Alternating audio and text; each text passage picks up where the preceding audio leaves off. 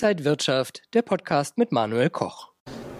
Die Europäische Zentralbank will den digitalen Euro weiter vorantreiben. Dafür geht sie jetzt den nächsten Schritt.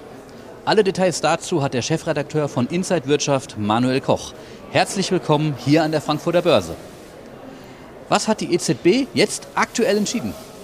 Ja, die EZB will jetzt also in die nächste Phase, die Vorbereitungsphase einsteigen. Das hat der EZB-Rat entschieden. Und diese neue Phase dauert erst einmal zwei Jahre und da will man die Regeln aufstellen. Und wie funktioniert der digitale Euro? Ja, der digitale Euro soll zum einen erstmal fit gemacht werden, die Währung soll fit gemacht werden für die Zukunft. So hat das Christine Lagarde, die EZB-Chefin, beschrieben.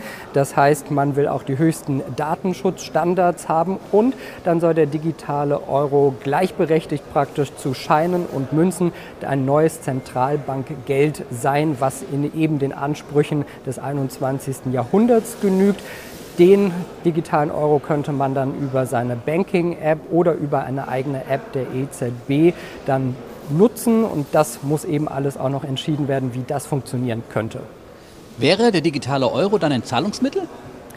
Genau, der digitale Euro wäre ein gesetzliches Zahlungsmittel, ganz wichtig, also wirklich offiziell. Er würde für die gesamte Eurozone gelten und er wäre auch ein offizielles Zahlungsmittel, zum Beispiel im Laden, bei Online-Bestellungen oder Handy-zu-Handy bezahlen. Also im Prinzip würden alle Funktionen bedient werden.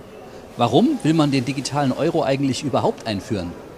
Ja, europaweit wird immer weniger mit Bargeld gezahlt. Im Schnitt werden noch ungefähr 50, äh, 40 Prozent der Umsätze des Einzelhandels mit Bargeld bezahlt. In einigen Ländern ist das noch deutlich weniger. Und so will man sich fit machen für die Zukunft mit einem digitalen Euro. Vor allen Dingen aber auch, weil man Angst hat, dass die Bedeutung des Euro schwinden könnte. Wir haben ja Kryptowährungen, die da vielleicht in Kon Konkurrenz stehen. Wir haben gesehen, Facebook Facebook Meta hat versucht, mit der Währung Libra in den Markt zu gehen. Das hat man schnell wieder verworfen, weil es sehr, sehr viel Gegenwind gab. Also so will man auch die Bedeutung des Euro, eines digitalen Euro für die Zukunft weiterhin äh, ja, sichern und auch in die Zukunft bringen. Und wann kommt der digitale Euro jetzt genau? Ja, die Umsetzung ist noch unklar. Erstmal müssten auch alle EU-Mitgliedstaaten zustimmen. Da haben wir also noch einige Hürden. Und natürlich gibt es auch Kritik, das muss auch noch besprochen und ausgeräumt werden. Man sagt, frühestens 2027 könnte dann der digitale Euro eingeführt werden. Wird das Bargeld denn jetzt abgeschafft? Ja, das ist natürlich die Befürchtung der Kritiker. Die EZB sagt nein, es wird immer ein Nebeneinander geben zwischen den Scheinen, den Münzen, also dem Bargeld und dem digitalen Euro. Aber natürlich drängt sich schon die Frage auf, ob vielleicht irgendwann gar kein Bargeld mehr da ist. Ich glaube aber, vor dieser Entscheidung sind wir noch sehr, sehr weit entfernt.